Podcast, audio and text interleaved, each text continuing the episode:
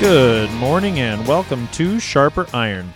Spend the next hour with us studying the living and active Word of God, His two-edged sword of law and gospel, recorded for you in Holy Scripture, all about Jesus Christ, crucified, risen, and ascended for you. Thanks for tuning in this morning here on Worldwide K F U O, Christ for you, anytime, anywhere. I'm your host, Pastor Timothy Apple of Grace Lutheran Church in Smithville, Texas. Sharper Iron is underwritten by the Lutheran Church Extension Fund, where your investments help support the work of the Lutheran Church Missouri Synod. Visit L C E F dot org for more information. On this Thursday, May fourteenth, we are studying Romans chapter eight, verses thirty-one through thirty-nine. Since there is now no more condemnation for those in Christ, since God has done through his gospel what we could not do through the law, since the Holy Spirit dwells in Christians as a guarantee of the resurrection of the body, since our election to salvation depends on God alone, what then? With today's text, Saint Paul draws this grand chapter to its grand climax and conclusion. To help us sharpen our faith in Christ as we study God's Word today, we have with us regular guest, Pastor Stephen Preuss. Pastor Preuss serves at Trinity Lutheran Church in Vinton, Iowa. Pastor Preuss, welcome back to Sharper Iron. Thanks. Good to be back. Pastor Preuss, as we get started this morning, leading to this grand conclusion here in Romans chapter eight, give us any context that we need to know going in. Yeah, I mean, the context for this, we just came off of a wonderful kind of look forward to our future glory, uh, talking about how we long to be revealed as the children of God. The creation longs to for us to be revealed because it is uh, subjected to futility uh, and not willingly, but uh, is, is waiting for us to be set free, uh, the redemption of our bodies. And so in this hope that we have, uh, we, we're we're waiting for it. We're waiting for it with patience. And in the midst of that, uh, the Holy Spirit uh, is helping us in this, this weakness because we are still in our weak, sinful flesh. Uh, and as we pray, the Holy Spirit is interceding for us. Uh, and as he intercedes for all of the saints, uh, he does so according to the will of God, uh, breaking and hindering all the evil Uh, of, of the devil, the world, and our own sinful nature, uh, and he's going to work it all out uh, for our good. All things uh, will work together for our good for those who are called according to God's purpose. And uh, he ends right before our text with these wonderful words, "For those whom he foreknew, he also predestined to be conformed to the image of his Son, in order that he might be the firstborn among many brothers. And those whom he predestined, he also called, and those whom he called, he also justified. And those whom he justified, he also glorified." And it's that that justification that we have through the call of the gospel uh, that assures us that we are God's chosen, that we are those who uh, are declared righteous in God's sight through the blood of Christ, so that there is no condemnation for those who trust in Christ. It, it, this this really sets us up well uh, to get into these, these wonderful questions uh, that Saint Paul asks Uh, and, and answers uh, at this the end of this this great chapter.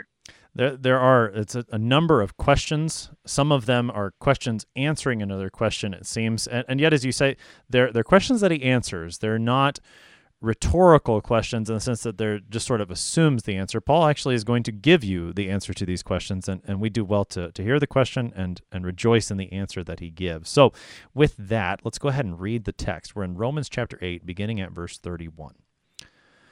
"What then shall we say to these things? If God is for us, who can be against us?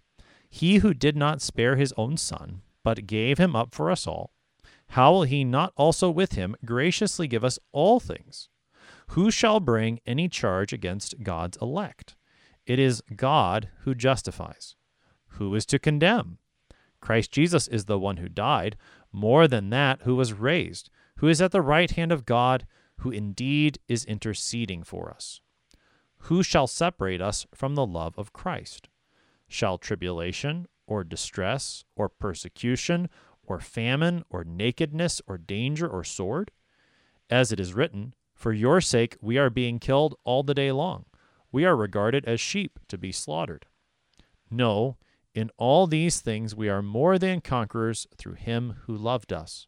For I am sure that neither death nor life, nor angels, nor rulers, nor things present, nor things to come, nor powers, nor height, nor depth, nor anything else in all creation will be able to separate us from the love of God in Christ Jesus our Lord.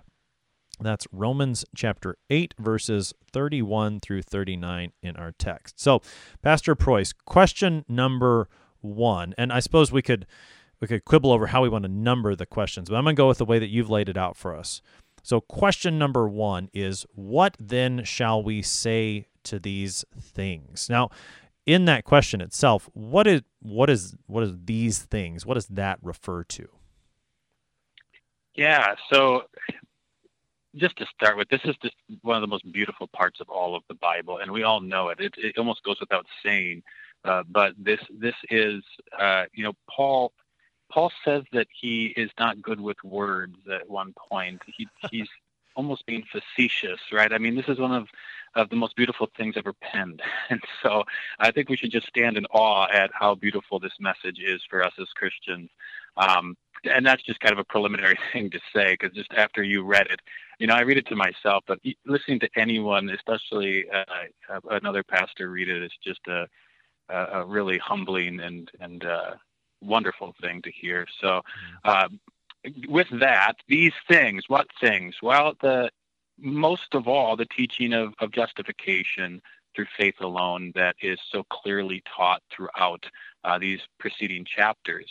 Uh, in chapter three, we see how none is righteous, no, not one. He has this series of Old Testament quotations that shows that we all uh, are sinful and fall short of the glory of God, that we're all held accountable, every mouth is shut, uh, and then we see that we are justified freely by God's grace uh, through faith in Christ and the redemption put forth uh, by God and in the propitiation by his blood uh, on the cross. And it is by virtue of Christ's righteousness, his perfect life, his atoning death in our place, uh, and his resurrection that God declares us to be righteous through faith in him.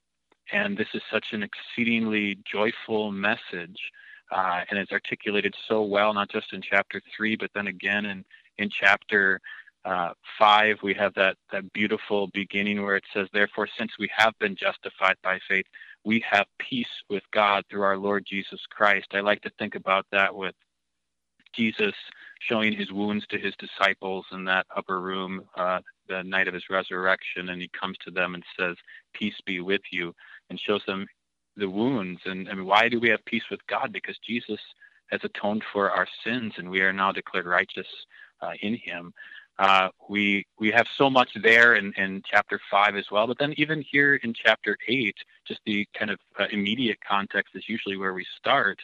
And here he's just gone uh, and talked to us about how we are, are now heirs with Christ, Uh, and how we have received the spirit of adoption as sons. We now call out to God as Father. Uh, we know that the Holy Spirit is is interceding for us as we wait for this hope that we do not yet see, but but we, we hope uh, and, and see that uh, through faith we have these wonderful things in store for us in the new creation through Christ. Uh, and, and then the, right before here in chapter, in verse thirty, uh, that he talks about us being predestined right before the world began. He, he he chose us, but then he also called us through the gospel. He justified us here in time through Christ, uh, and through faith in his in his atoning death for our sins and his glorious resurrection. And this means we do have glory to come. And so, you know, what what shall we say to all of these things? I mean, there's so much there uh, that is so beautifully put throughout the the first seven chapters and eight chapters of Romans. Uh, that it gives us a lot to think about, but if we're gonna if we're gonna get it to, into a nugget, we'd have to say it is that we are justified uh, through the redemption of Christ Jesus by faith alone, uh, by God's grace alone in Him, uh, and this is what gives us all of these questions to ask uh, as we we continue on here. Mm. I, I think in, just to, to go back to that point you made at the very beginning, that this is one of the most beautiful parts of the, the Bible as a whole, and not just the not just the letter to the Romans, but the entirety of God's Word. This is I, I, I agree with you, and to stand in awe of it is is an important reminder. I tend to, and maybe we can reflect on this a little bit more later, towards the the end as a bit of a conclusion. I, I tend to associate this text, at least in my ministry as a pastor, particularly with funerals. It, it tends to be one of my go-to epistle readings at a funeral, and I also associate it with the New Year's Eve service. This is the the appointed epistle, at least in the, I think, I don't know if it's three or one year or both, but it's yep, an appointed epistle. Yep. It's okay. So that's, that's where I, associate, and it is, it's just a beautiful text. And even as, as you're talking there about what, what Paul's referring to with these things, that as he's laid out his, his argument thus far in Romans, it seems that even he is marveling at this a little bit too, as he, as he writes these words, you know, what can we say to these things? And he starts asking these these questions. Again, not rhetorical questions, but but questions where the answer hopefully is obvious as, as you've been been reading along. And so he answers this, well, what are we going to say about all this, with a, a couple of questions to get started. Take us into to Paul's answer to what shall we say to these things. Yeah, so with, and I, I say they're not rhetorical, uh, more in the sense of, you know, when you think of a rhetorical question, you think of, you know, some kind of smart alecky uh, question, like, could the music be any louder kind of a thing, you know, um, to some kid who's blaring it. And so here, no, he's he's got an answer. And the first thing that he does is he answers it with a question, which uh, there is an assumed answer. And if God is for us, which he is, right, who can be against us? And uh, there's there's something that's implicit in that, and that is that many are against us. And that's a hard reality as Christians. We we have this, this you know, Paul talks about this before, where he's got this, just these revelations that he's had, and, and just uh, we know just from the, the gospel that we have heard and all the promises that God showers down upon us. Uh, we want people to believe this. We, we, it's hard for us to believe that others aren't so uh, excited about it. Um, but there's still thorns in our flesh, as as he he mentions. Uh, we don't know exactly what his was, uh, but we do know that there are things that are working against us, and, and that there are people, there are institutions, there are there is most certainly the devil, who's our arch enemy, um, and they are against us. But he asks, is if God is for us. Uh, And he's doing that in order to say, listen, God is on our side. And so those who are against us cannot hurt us in the long term. Sure, they give us right now uh, uncomfortable moments, afflictions, tribulations, things that he ends up bringing up. Uh, and, and he has quite the list. But he wants us to see that God is is. still not just in control, but he is in control for our good in Christ. And so when we, we ask the question, what shall we say to all of these things? If everybody else is against us, it's almost as if he's saying, who cares? God's for us. God is for you. Everyone else in the world can be against you, even your mother and father, to, to reference the Psalm, right? But God, the Lord, is on your side. He is going to uh, be your mighty fortress, your your rock, uh, your strength, your your your grace, your your everything that you need.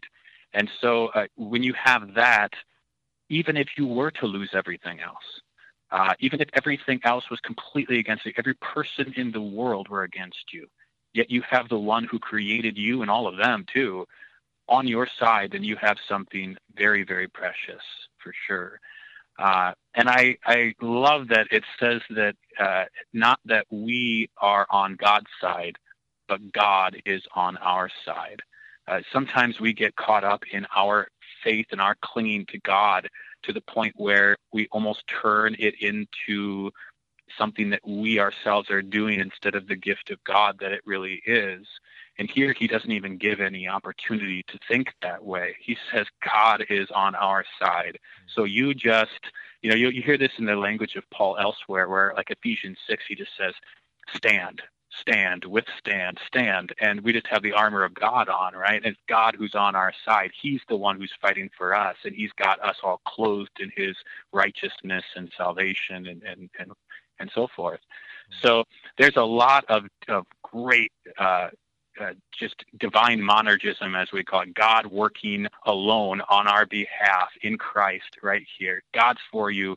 Uh, who can possibly be against you then? Mm, yeah, that, that divine monergism actually came up in the previous episode right at the end, in, in verse thirty, as you, you've already referenced for us, where he says, you know, He predestined, he called, he justified, he glorified. Here, here it is again. Those things mean that God is for us. This is his doing for us.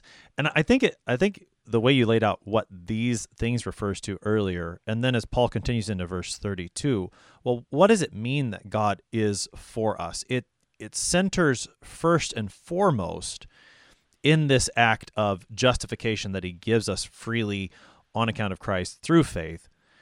And then it continues yeah. into all things, as he'll get into verse thirty-two. So, I mean, it seems that, that the question that answers the question in verse thirty-one builds into the statement and question that comes in verse thirty-two as a further answer to what shall we say to these things.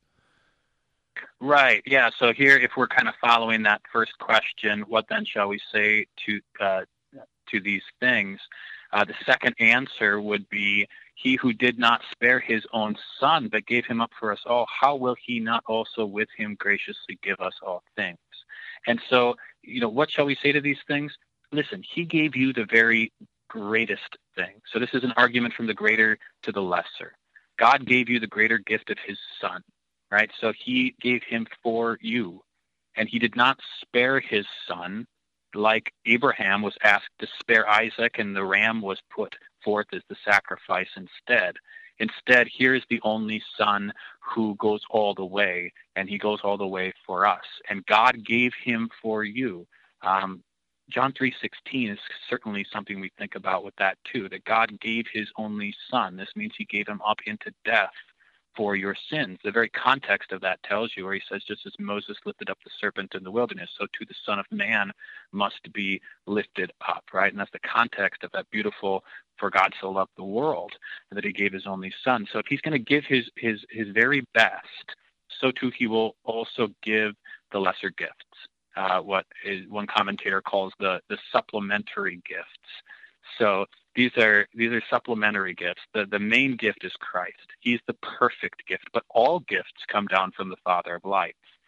And another commentator says that the argument is not merely from the greater to the less, but is also a statement of the impossibility of not completing what God began at so tremendous a cost to himself.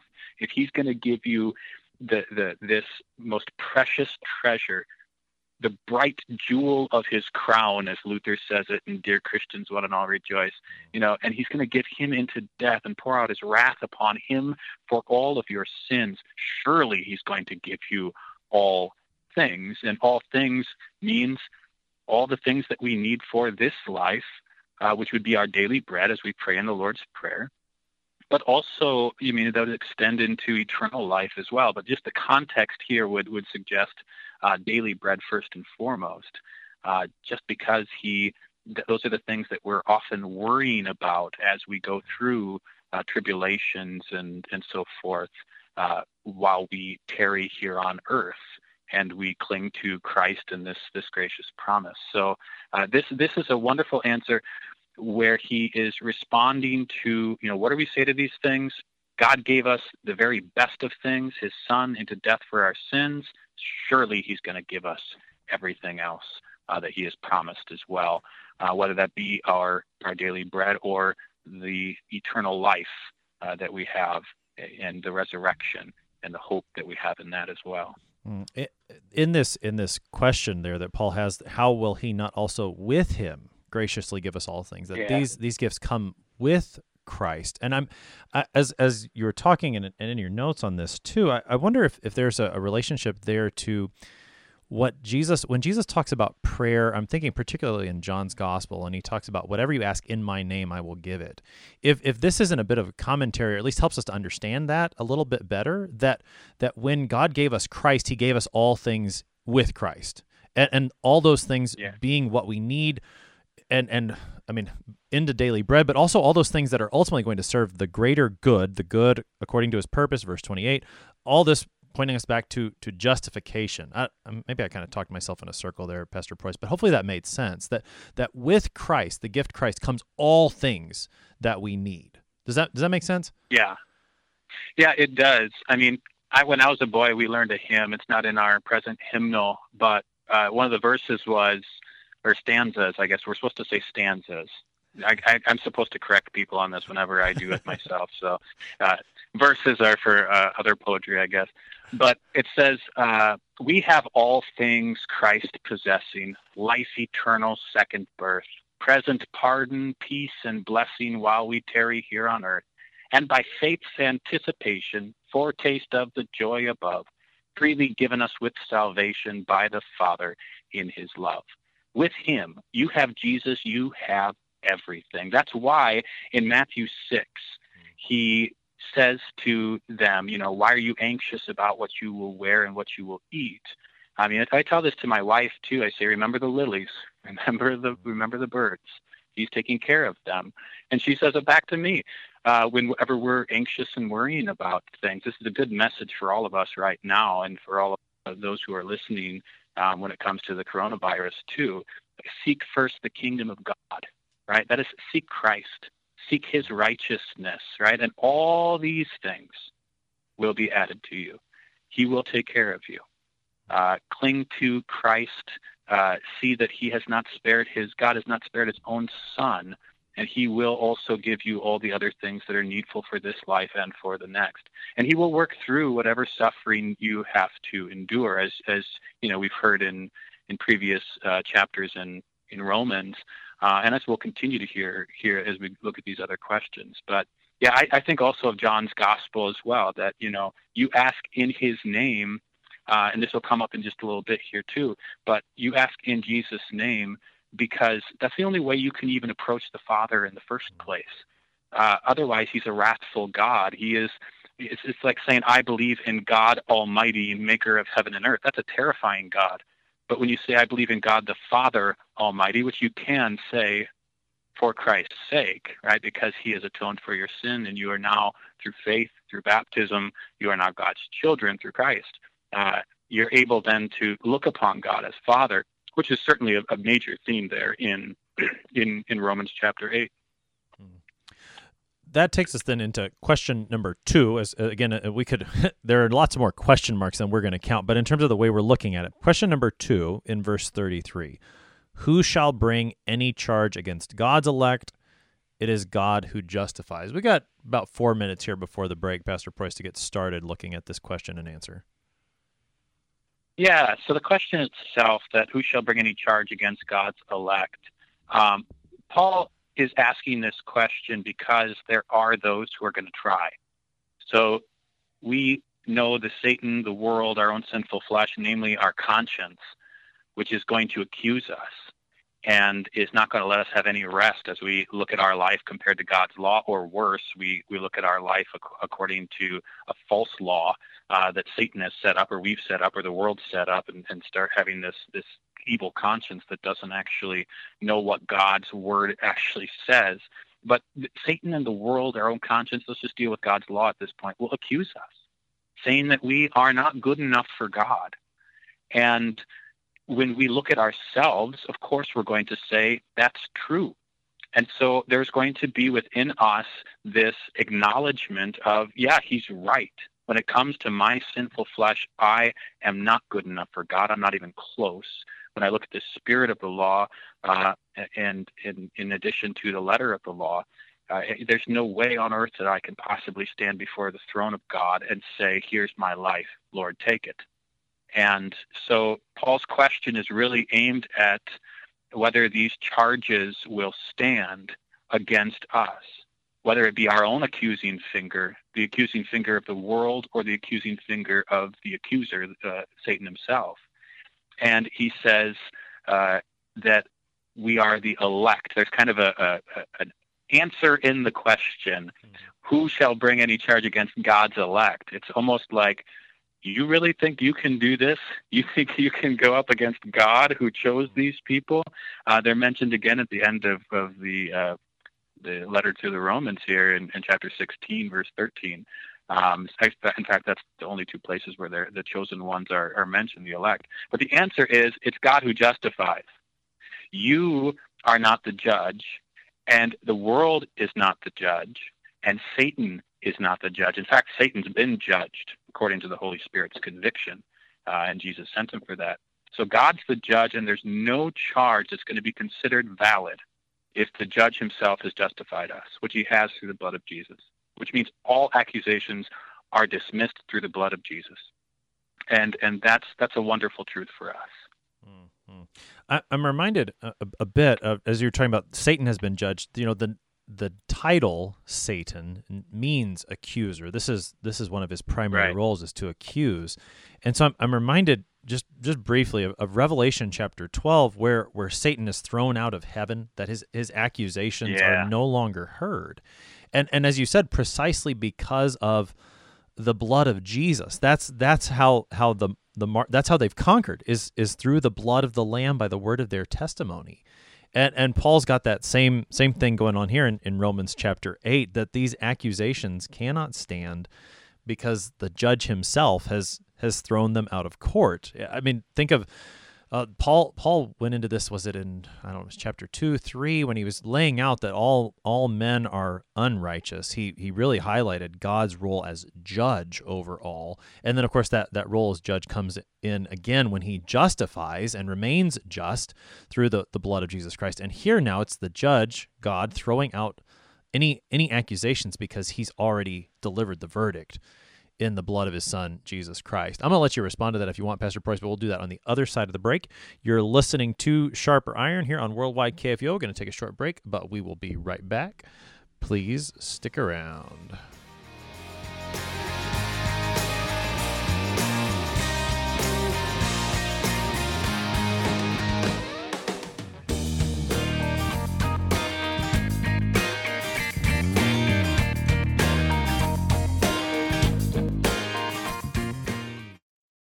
Since nineteen seventy-eight, Lutheran Church Extension Fund has had the humble privilege of supporting Lutheran Church Missouri Synod ministries and her workers. Thanks to faithful investors, L C E F has provided thousands of church workers, congregations, schools, and organizations with the low-cost loans and resources they need to reach more people with the saving name of Christ. To learn more, visit L C E F dot org or call eight hundred, eight four three, five two three three, eight hundred, eight four three, five two three three.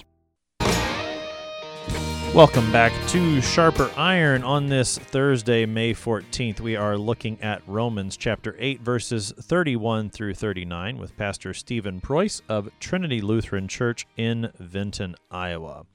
Pastor Preuss, prior to the break, we looked at Paul's first two questions in verse thirty-one, what shall we say to these things? Verse thirty-three, who shall bring any charge against God's elect? We talked about that answer. It is God who justifies. Verse thirty-four brings up question number three, who is to condemn? Take us into that question and then into the answer that Paul gives. When you look at this question, there's kind of an assume who is to condemn God's elect, because he's already already mentioned them. And there's a progression here. He, it started in, in verse thirty-one. If God is for us, who can be against us? So you've got this against us language. And then it moves to, in verse thirty-three, who shall bring any charge? And so it seems a little stronger here, not just people against, but there's actually an accusation being leveled against us, which we kind of talked about there, that they know the case is closed and nobody can reopen it because Christ is the is the uh, atonement for our sins, and God has has put his gavel down and kicked out all accusers, and only Christ can sit at the right hand of God, as we'll talk about here in just a second. But okay, so you've gotten this against us and then charged against, and then all of a sudden he gets into this word condemn. So who is to condemn God's elect? And this is this is stronger language. There is a progression here. To condemn is to say that God damns them to hell. They're going to go to hell. Uh, this is a very strong word. And so we all endure this kind of an idea uh, that we are going to go to hell when we we think about, like, Luther's hymn, Dear Christians, One and All Rejoice. Again, this is in my mind because we just sang this on Sunday. But uh, you you have this life becoming a living hell in our own consciences, because we have to endure this idea that we would actually be condemned for our sins. The, the law terrifies us so much uh, as it, it, it does not leave any wiggle room and says that no one is righteous. And so we might get this, this confusion in our minds as Christians that, that we are condemned because of our sin. The devil, the world, uh, even family and friends will will will condemn con- condemn us of this. This should actually warn us uh, of, of using any kind of strong language unless it is warranted uh, to to warn people about their, you know, what leads to condemnation. Uh, and so the question, who is to condemn, uh, is a very, very strong one. Now, you, you see that also with uh, when it comes to the condemnation received from others uh, in Jesus himself. In fact, you do not see anyone in Scripture uh, condemned more than Jesus is. As you look at the way that the the, the Jews treat him with their kangaroo court, Uh, and then the way that he is then sentenced uh, and condemned and mocked and ridiculed and said, you know, save yourself, and uh, even condemned by one of the, the, the thieves on the cross. And so you see here uh, a very strong word, who is to condemn God's elect? Many will try. Many will make it seem as if they are condemned because of the way that they are being treated. Jesus was killed, right? He must have been condemned to death and, and more, uh, according to the world's eyes. And then that's the way it can look to us as well. So it's a very good question that gets to the heart of the Christian conscience uh, and how it might feel to us with all of these things that are adverse to us and knowing that we're sinners too at the same time. Mm-hmm. So that's the question. Uh, and the answer is right there where it says Christ Jesus is the one who died. More than that, who is raised, who is at the right hand of God, who indeed is interceding for us. So the, the response to who is to condemn God's elect is answered by no one is going to do that when you have Christ interceding for you uh, at the God's right hand. And, and how did he get there? Well, he got there through his death and his resurrection. So some people will get confused. They'll say, well, yeah, let's talk about Jesus' death, but more than that, let's talk about his resurrection. Well, that's not quite what he's saying here. He's he's not saying, you know, pitting the death and resurrection against each other. They're, they're connected as one event, uh, just like we see, for example, uh, at the end of Romans chapter four, where it says that our Lord Jesus was delivered up for our trespasses and raised for our justification. Uh, this is the response here to that question. Who can condemn? We have the crucified one. We have the risen one. We have the one who is now ascended and is our advocate uh, at the Father's right hand. We have an advocate with the Father, Jesus Christ, the righteous one, who is righteous and was was uh, gave his life for the unrighteous, right, in order to bring us to God, as Peter puts it. So indeed, as we translate that word, this means that Jesus pleads for us right now. If he's at God's right hand, he is constantly pleading for us, and our sins are continually be forgiven at God's right hand. Uh, Hebrews seven says this, that consequently he, that is Christ, is able to save to the uttermost those who draw near to God through him, since he always lives to make intercession for them. So who is to condemn? Well, when every accuser has been cast out, and Christ is there as your advocate, he's not going to condemn you. He was already condemned on the cross for you. My God, my God, why have you forsaken me? For them, he's not going to stand there and say, I did all of that for naught. No, I did that for you, for us. That's a vicarious language, that language there, right? He's interceding for us. He already interceded for us on the cross. He still has those wounds, and he shows them to the Father just as he showed them to his disciples on the day he rose from the dead. Uh, and he wants you to think upon those wounds too and receive the fruits of those wounds. Baptism, the Lord's body and blood for your forgiveness, uh, that you might know this truth, that he intercedes for you right now at the Father's right hand, even as the Holy Spirit intercedes for you uh, here on earth. Mm. Uh, this... Pastor Preuss, it's it's just hard to hard to respond to that, and and not not because you didn't you said it well, but it's it's hard to respond to just how beautiful this really is. Uh, you know, who who is to condemn? And Paul gives, not to, I hope this doesn't sound trivial, but he gives the Sunday school answer. He says Jesus, and this is what he did, and he lays it out so beautifully: his death, his resurrection, his ascension, his his session at the right hand, which includes his intercession. I mean, it's just. Again, how do you how do you not, as we said at the beginning, just just marvel at the the wonder, the comfort of this? And and to see, I, I think I like the way you laid it out as as a, a progression here of of oh, where does it start? He he who did not. There's no no. Ah, where does it start? I've got the charge, the condemnation. Oh, who there, who against it? That's it. The, who can be against us? That's the first one. So who's going to be against us? Yeah, yeah. Who cannot bring any any charge? Who's going to bring a charge? Who's to condemn? It's getting stronger. Do you, I mean? Do you think? And I don't know. Do you think verse thirty-five then is, is the culmination of that? That that the condemnation in verse thirty-four that he brings up. The reason that's so serious is because that would mean separation from God. Is that the the final move in this progression? Do you think? Yeah, yeah. And so that's where he's going with this, is that, you know, who's going to separate us from the love of Christ? That's that last question. And uh, what he's doing here is, I, I, I do believe he's kind of shifting here from from these these enemies who are are directly trying to accuse or condemn us before God to more the misfortunes that are used to attempt to separate us from God's love in Christ too. Uh, that, that it's not just always an accusation that uh, gets us, but sometimes we're worn out uh, to the point where we look at our situation in life and what we're getting, and we start to wonder whether God has forgotten about us.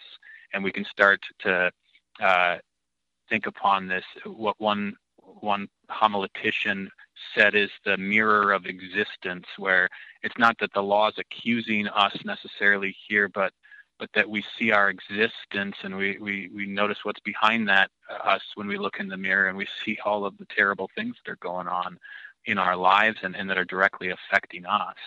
Uh, and so uh, the, the question then becomes, is there anything that can, can make our lives so miserable that it would mean that Christ doesn't love us anymore? That God doesn't love us anymore. Um, as one uh, theologian put it, is there anything that can make the love of Jesus to be ineffective so that we shall lose our connection with him, lose our faith, lose our hope? And uh, he then, you know, he, Paul talks about these potential things that could threaten to separate us from Christ's love. Um, and, and, and, and as he talks about these things, he shows how life can and does often go for those who are the elect, those who have been predestined and called and justified and, and will be glorified and, and already are through faith in Christ. Uh, these things that are adverse to us, they, they make the world and our sinful natures think that God has stopped loving us. And so he mentioned several of them. Tribulation. Uh, these are literally, the word means kind of a pressure where we're kind of being uh, Uh, under great pressure. Luther used the word tentatio, which which is kind of a tension. Uh, Anfechtungen in the German was it's it's these things that the devil throws our way and that God will use uh, in order to uh, bring us an understanding of our own frailty so that we cling to him again. Uh, but these these things happen. There are lots of pressures in our lives. Distresses, that's a word that kind of focuses on the narrowness of, of life. It's a narrow way that we take. Um, persecution, we're being pursued. Famine, we're in want of food. Nakedness, we're in want of clothing. These are things that, you know, uh, mentioned, uh, they, they, they take place because of us being persecuted as Christians. Uh, and so there is a lot of danger. And it's it's it's not it should not be surprising to us, since Paul is writing this, that there are other parts of, of Saint Paul's letters that actually address this. Uh, and if you look at Second uh, Corinthians chapter eleven, you see that he mentions all of these things except for the sword, uh, but most especially the danger as those things that he has to uh, endure. Uh, he talks about, you know, the all of the different things that he goes through, but then he talks about, and starting in, in Second Corinthians eleven, he says that he's on frequent journeys, in danger from rivers, danger from robbers, danger from my own people, danger from Gentiles, danger in the city, danger in the wilderness, danger at sea, danger from false brothers. It's just this, just danger, danger, danger everywhere.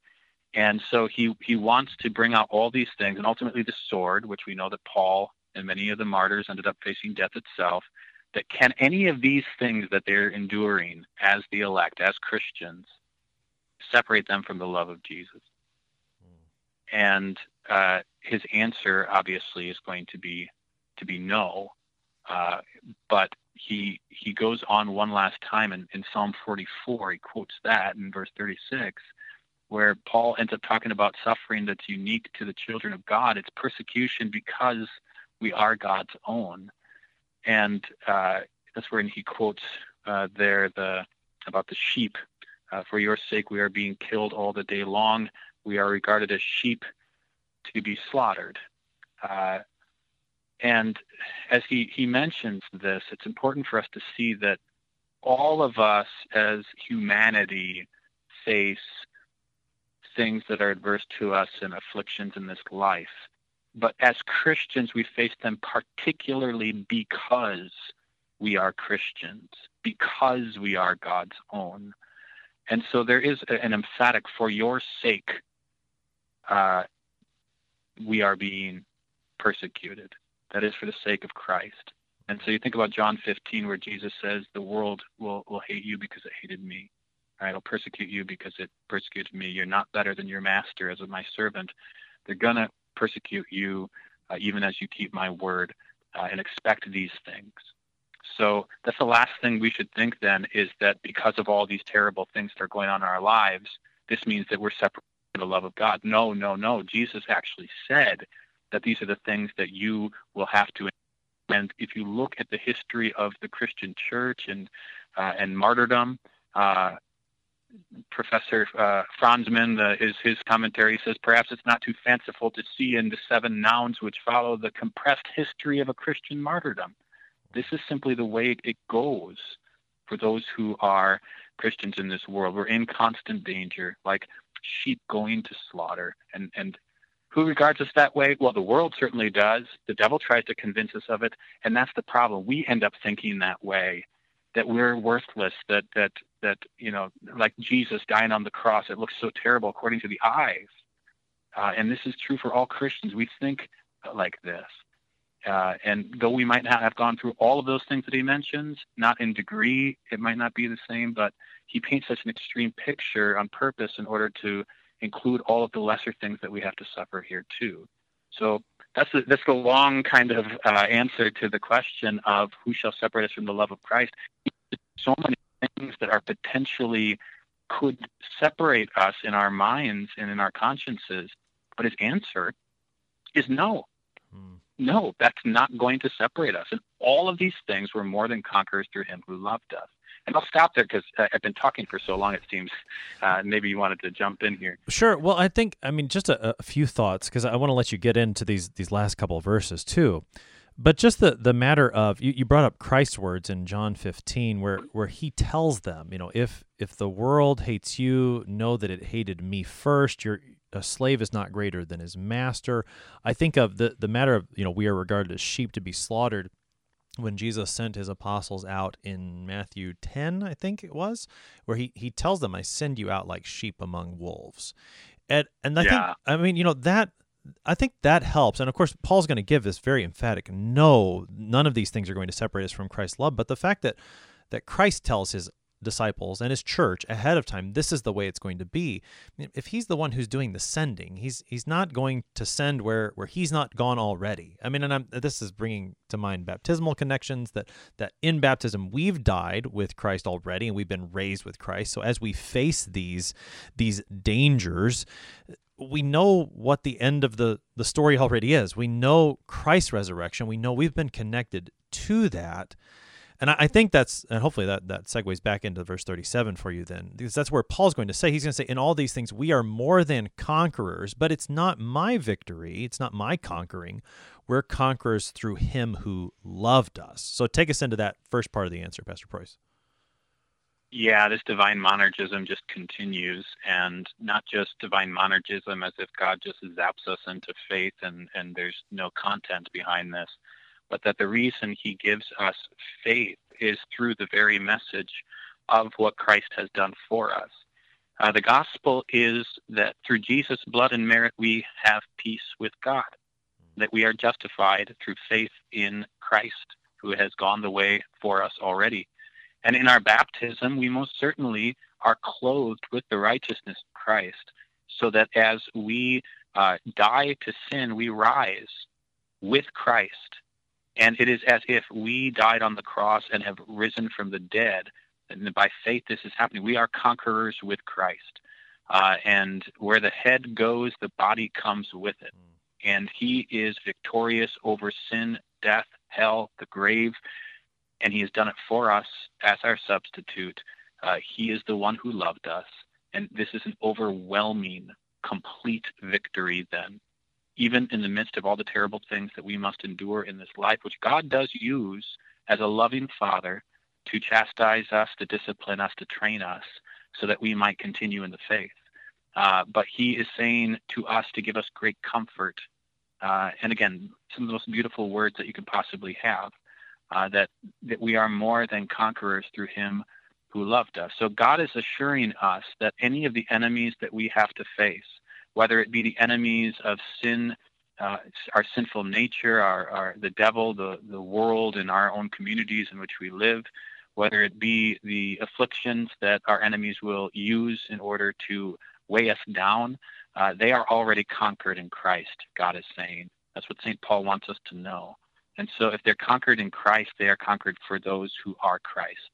Uh, and we are Christ's in our baptism. We are Christ's through faith. So even before we face all of the things that we have to deal with in our lives, that are going to be anything like a tribulation or a distress or a persecution, famine, nakedness, danger, or even sword. Yet, we already have one who holds the field for us, who's already gone that way, and he takes us with him, and he holds that field forever. Uh, and so before we even face these things, we have that confidence. And we should always know that God, you know, I mentioned in Hebrews twelve, that God is our Father who disciplines us and through these things. But here in Romans, he talks about this. We've already discussed this in Romans chapter five, that, you know, we have peace with God through our Lord Jesus Christ and, uh, you know, having been justified by faith. But then he, he ends up going on in, in Romans five, where he says, therefore, since we have been justified by faith, we have peace with God through our Lord Jesus Christ. Through him, we have also obtained access by faith into this grace in which we stand. We stand in this grace. It does not go away. We rejoice in the hope of the glory of God that is ours. But then he says, more than that, we rejoice in our sufferings, knowing that suffering produces endurance, and endurance produces character, and character produces hope, and hope does not put us to shame, because God's love has been poured into our hearts through the Holy Spirit who has been given to us. And all of that is to say that God does use these situations for our benefit, in order to uh, produce in us a character that then is clinging by hope to the glory that is to, uh, going to be revealed, and clinging by faith to that verdict of justification through the blood of Jesus Christ. Uh, and that's why he ends up saying, I am convinced, I am persuaded, I am sure. Uh, the, the verb here, it's perfect passive, meaning both that he's convinced, he remains convinced, he will continue to be convinced. And also there's a divine passive uh, that That is that it's not he who has convinced himself by, you know, uh, thinking this through really well, but it's God who has done that upon his heart, upon his mind, and given him a new persuasion along with faith uh, that persuades him through the word of God to say, I'm convinced. I'm convinced because look at the blood of Jesus. I'm convinced because God has made a declaration in his resurrection. All my trespasses were placed upon Jesus. All my sin is washed away, and I am now righteous in God's sight through Christ. And so he's convinced of it, this word, so that he can then get into that, that beautiful ending that we know, mm. um, that neither death nor life nor angels nor re- rulers nor things present nor things to come nor powers nor height nor depth nor anything else in all creation will be able to separate us from the love of God in Christ Jesus our Lord. Uh, this love centers on Christ. It doesn't just say the love of God and just leave it at that. It goes on in Christ Jesus our Lord. That's how you know love. You want God's love? Look to Jesus Christ.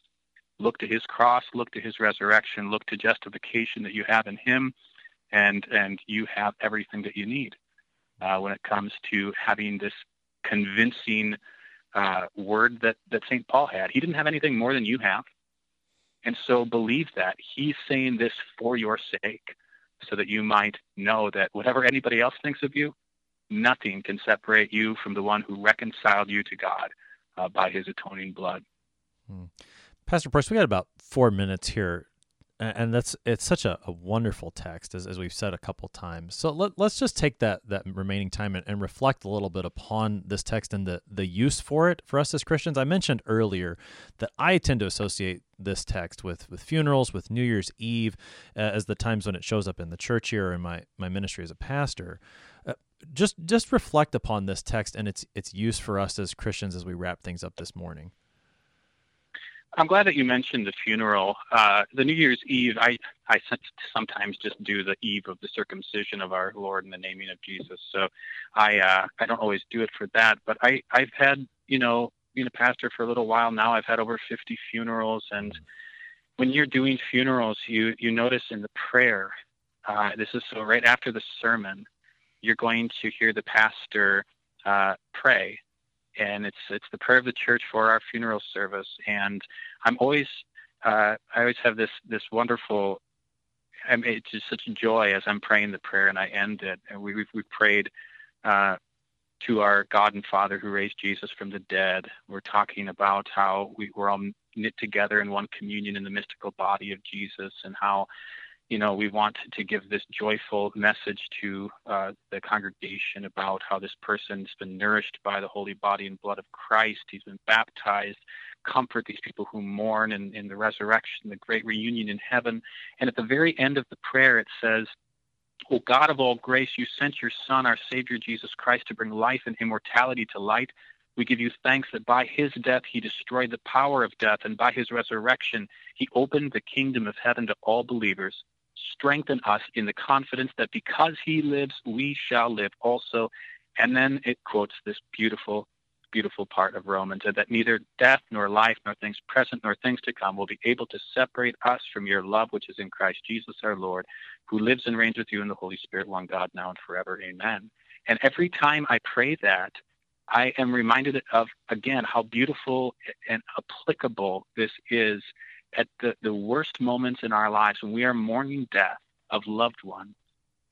And we're reminded that even death cannot separate us from the love of God in Christ, and that because he lives, we will live. So it gives it a very vivid, concrete uh, application. And we have plenty of those throughout our lives, not just death, which is why one of my favorite hymns is uh, in our Lutheran Service Book, uh, hymn seven forty-six, through Jesus' blood and merit, uh, which is a versification of this uh, this text. And it's such a beautiful, beautiful hymn. Through Jesus' blood and merit, I am at peace with God. What then can daunt my spirit, however dark my road? My courage shall not fail me, for God is on my side. Though hell itself assail me, its rage I may deride. And I would just commend that hymn to all of the listeners. Go and sing that hymn or read that hymn, hymn seven forty-six, and just derive great comfort devotionally in your life from that, because it is something that is going to, I always tell my parishioners, I, I bet you do the same thing, is that whenever you see Romans eight, you're like, oh, this is one of my favorite parts of the Bible. Although we do that all the time with all sorts of verses, but but this one, it really, really is, and I think it's for a good reason. Uh, so wonderful, wonderful text. Pastor Stephen Preuss is the pastor at Trinity Lutheran Church in Vinton, Iowa, helping us this morning with Romans chapter eight, verses thirty-one through thirty-nine. Pastor Preuss, thanks for your time today. Thank you. Questions, but wonderful answers. Wonderful answers from Saint Paul. What shall we say to these things? God's for us. Who can be against us? No one. Because he gave us his Son, and he will give us all things with his Son. Who will bring any charge against God's elect? No one. The judge has already declared the verdict in Christ. Who who will condemn? No one. Christ Jesus died, rose, ascended, and he now intercedes. And who shall separate us from the love of Christ? No one. Nothing in all creation will separate us from the love of God in Christ Jesus our Lord. Paul was convinced by God's word. You and I have that same conviction from God's word. Nothing can separate us from the love of God in Christ Jesus our Lord.